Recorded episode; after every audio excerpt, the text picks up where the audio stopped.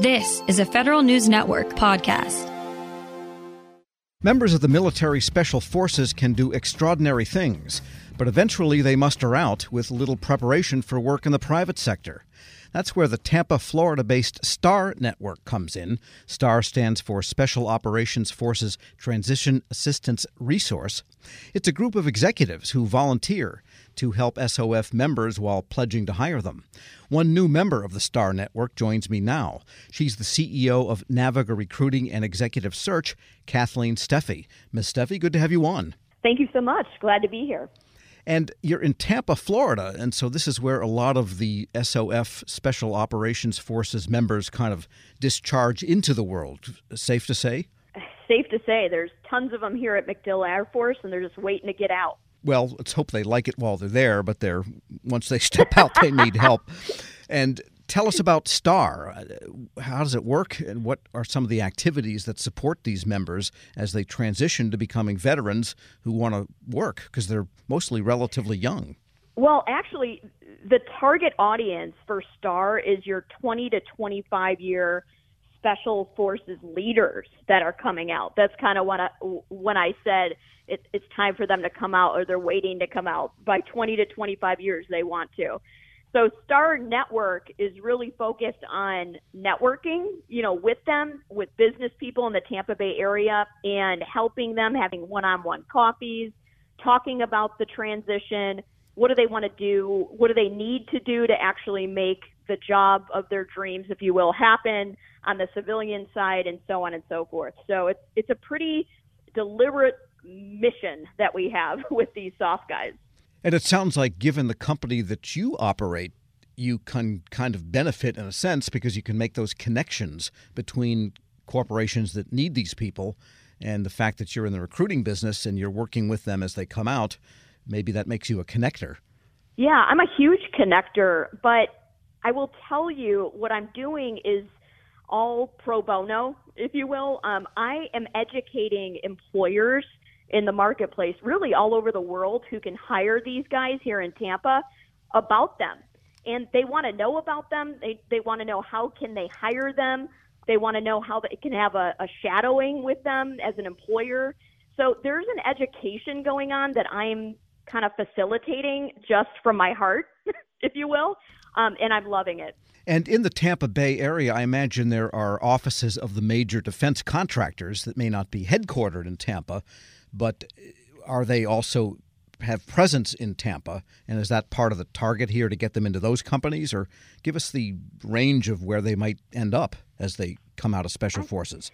Yeah, so when I sit down with SOF leadership, this is what happens. So the number one thing that I hear is that they have these defense contractor opportunities without question. They can walk in blindfolded, right? And they have these opportunities from former SOF guys that are now running businesses and yet they could get plugged in. But they don't want that. They don't want that. So they say to me, "What what else can I do? I don't really want this. It's a shoe in. It could be good money, but well, what else is out there?" And they don't know how to go find the other types of civilian jobs out there versus what you're talking about. It's a shoe in, yes, but they don't necessarily want it. That's an interesting insight. What typifies what they might want? Just give me some examples. Yeah, they want a fresh start. They don't want to keep on the military track. You know, some of them go into sales. Some of them go into boating, if you will, and running charters. you know, these SEALs say, I, I do kind of want to go along my passion and, and do something around water, you know, and they do things with a communal boat club that we have here in Tampa, Freedom Boat Club. So it, it's just a variety of different things. They don't know what they don't know. So most of them have no idea what they want to do, but they know they want change. They don't want to continue on the military path, and that's the dynamics here that we're dealing with. Interesting. Very interesting. Yeah, we're speaking with Kathleen Steffey. She's CEO of Naviga Recruiting and Executive Search of Tampa, Florida, and she is also part of the STAR Network, which helps people leaving special forces. But I, I want to emphasize the fact that that doesn't mean they need to stay in Tampa and go into some other commercial line of work outside of the military, they could end up in right. anywhere. That is to say, do you have resources to help them perhaps relocate, but yet not go into the military industrial complex? Exactly. Exactly. They need help.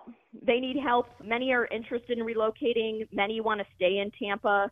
By this time, their families are done moving around, right? So they want their last stop. So this is the mindset you know, and they're so talented. There's so much depth to them. I mean, these are the top of the line in the military, top of the line. So lots of opportunity for employers to benefit from them. And what should employers know about these people?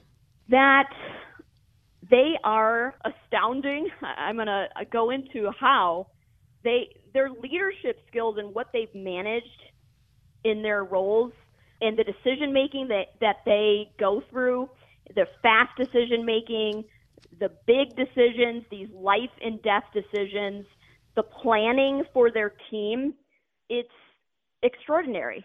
And they take these kind of leadership skills over into the operations side of civilian businesses, and they can manage a project like you've never seen before, or manage an operation like you've never seen before many of them go into the civilian side of business and say, gosh, this is easy compared to what I've done, you know?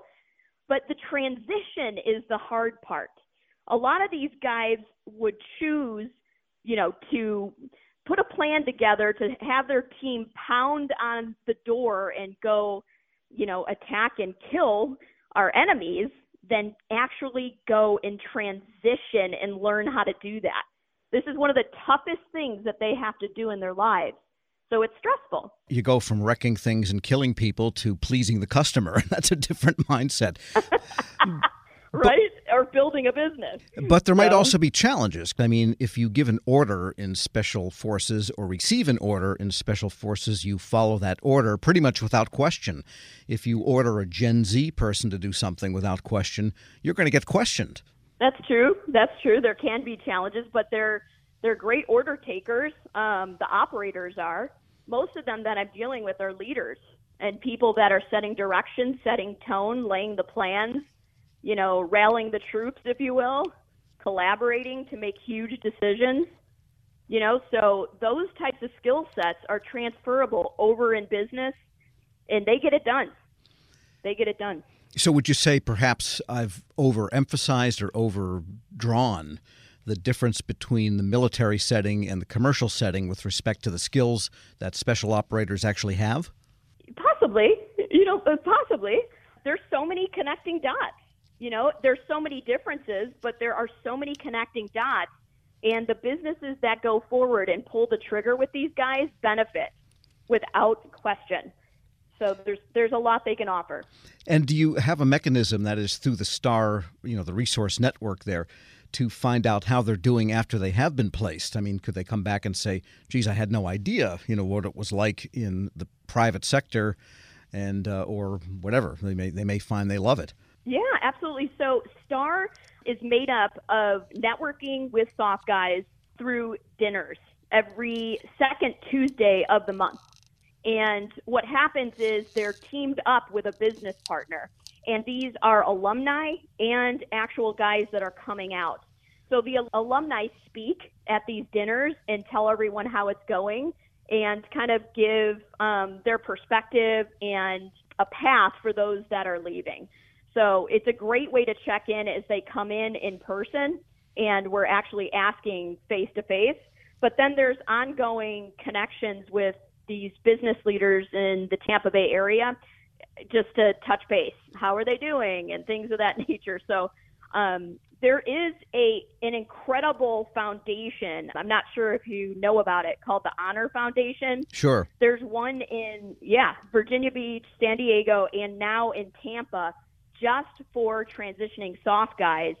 And it's a rigorous 3 months like two times a week program that gives these guys the tactics to actually go get a job and find out what they want to do. It's incredible. So the Star Network um, is connecting relationships with that foundation and working together with them with these guys here in the Tampa Bay area. And the Tampa Bay area is what, maybe half a million, 600,000 people, greater Tampa. You know, Tampa itself is less than half a million. Any thought of replicating this type of thing in some of the big cities where there are also major military areas that are putting people out, at, you know, as veterans regularly? Yeah. Yeah, there are private programs and volunteer programs, just not under the STAR umbrella. And I'm a volunteer with STAR. I don't run STAR, but I am very active every single month, and I do a lot with these guys privately as well. So. All right. Sounds like you enjoy it. I love it. I love it. I hired my first veteran for my business in October because of this network and because of what I've learned um, about veterans and what they can bring to the table. So it's pretty cool. I'm very passionate about it. Kathleen Steffey is CEO of Naviga Recruiting and Executive Search and also a volunteer with the Star Network in Tampa. Thanks so much for joining me. Thank you for having me. We'll post this interview plus a link to more about the Star Network at federalnewsnetwork.com slash Federal Drive. Subscribe to the Federal Drive podcast wherever you get your shows. Leadership today, especially within the federal workforce, is being tested more than ever before. Sean Ferguson, Senior Vice President of Government Relations and Chief of Staff to the Office of the Chairman at the Special Olympics, joins host Shane Canfield, CEO of WEPA, to discuss the importance of leadership, inclusion, and community building. To learn more about how you can get involved with the Special Olympics in your community, visit specialolympics.org slash get-involved. Hello, and welcome to the Lessons in Leadership podcast. What are some of the biggest lessons that you've learned working with that community? Oh, uh, yeah, almost, uh, Shane, it's almost immeasurable. The things I've learned since I've been with Special Olympics. I, um, one of the things that drew me to Special Olympics uh, when I made the move over from from the NFL uh, was that my mother, my grandmother, my aunt all took care of of people with intellectual disabilities and and and physical disabilities as well. So all of my life, I was uh, interacting and around um, usually usually young people, but also adults with disabilities and so I, I knew that I knew that work a bit. You know, they they basically were in direct care, and and I will say, and on I obviously will say about my my family, my mother, my aunt, my grandmother, they're saints. Uh, but uh, the the men and women that do take care of people with uh, profound disabilities are are really, um, you know, we we can't do enough to salute them. Um, they're they're really heroes, and um, so I was I was drawn when I I and I just saw that you know Special Olympics was looking for someone, and I thought, well, you know, take a look at it and see, see you know, throw uh, send in my information, and lo and behold, I I, I get hired, and um, I learn uh, every day almost something from especially from our athletes. Uh, we're blessed to have a number of athletes that work here in our office in washington d.c and you know, uh, Terrell, who who works in in our mailroom, who comes by with packages and deliveries. Uh, if you're having a day that's you know getting away from you and you, you coffee hasn't kicked in, but Terrell comes by, always happy, always enthused, uh, has a has a good story. Like it can just turn a day around for you. And and and you think of I I you know so often when he'll walk away, I'll be like you know whatever was bothering me or whatever is you know stressing me out and come on, you know, like look at look at Terrell. Like he he faces everything with optimism, and and and I've seen that also in our going to competitions in throughout the United States and globally. You see people who have had everything stacked against them. You know, their parents when they were born were often told this is a tragedy, and you should you should you know send your this child away. Don't don't you know and kind of forget about them. Get, turn them over to the stage or or wherever and and you know that you know just kind of watch, watch your hands of it um, and and and in in these cases the parents didn't do that thankfully. Um, and but they've still faced enormous challenges you know and but you see them out competing on the basketball courts or the football fields or swimming.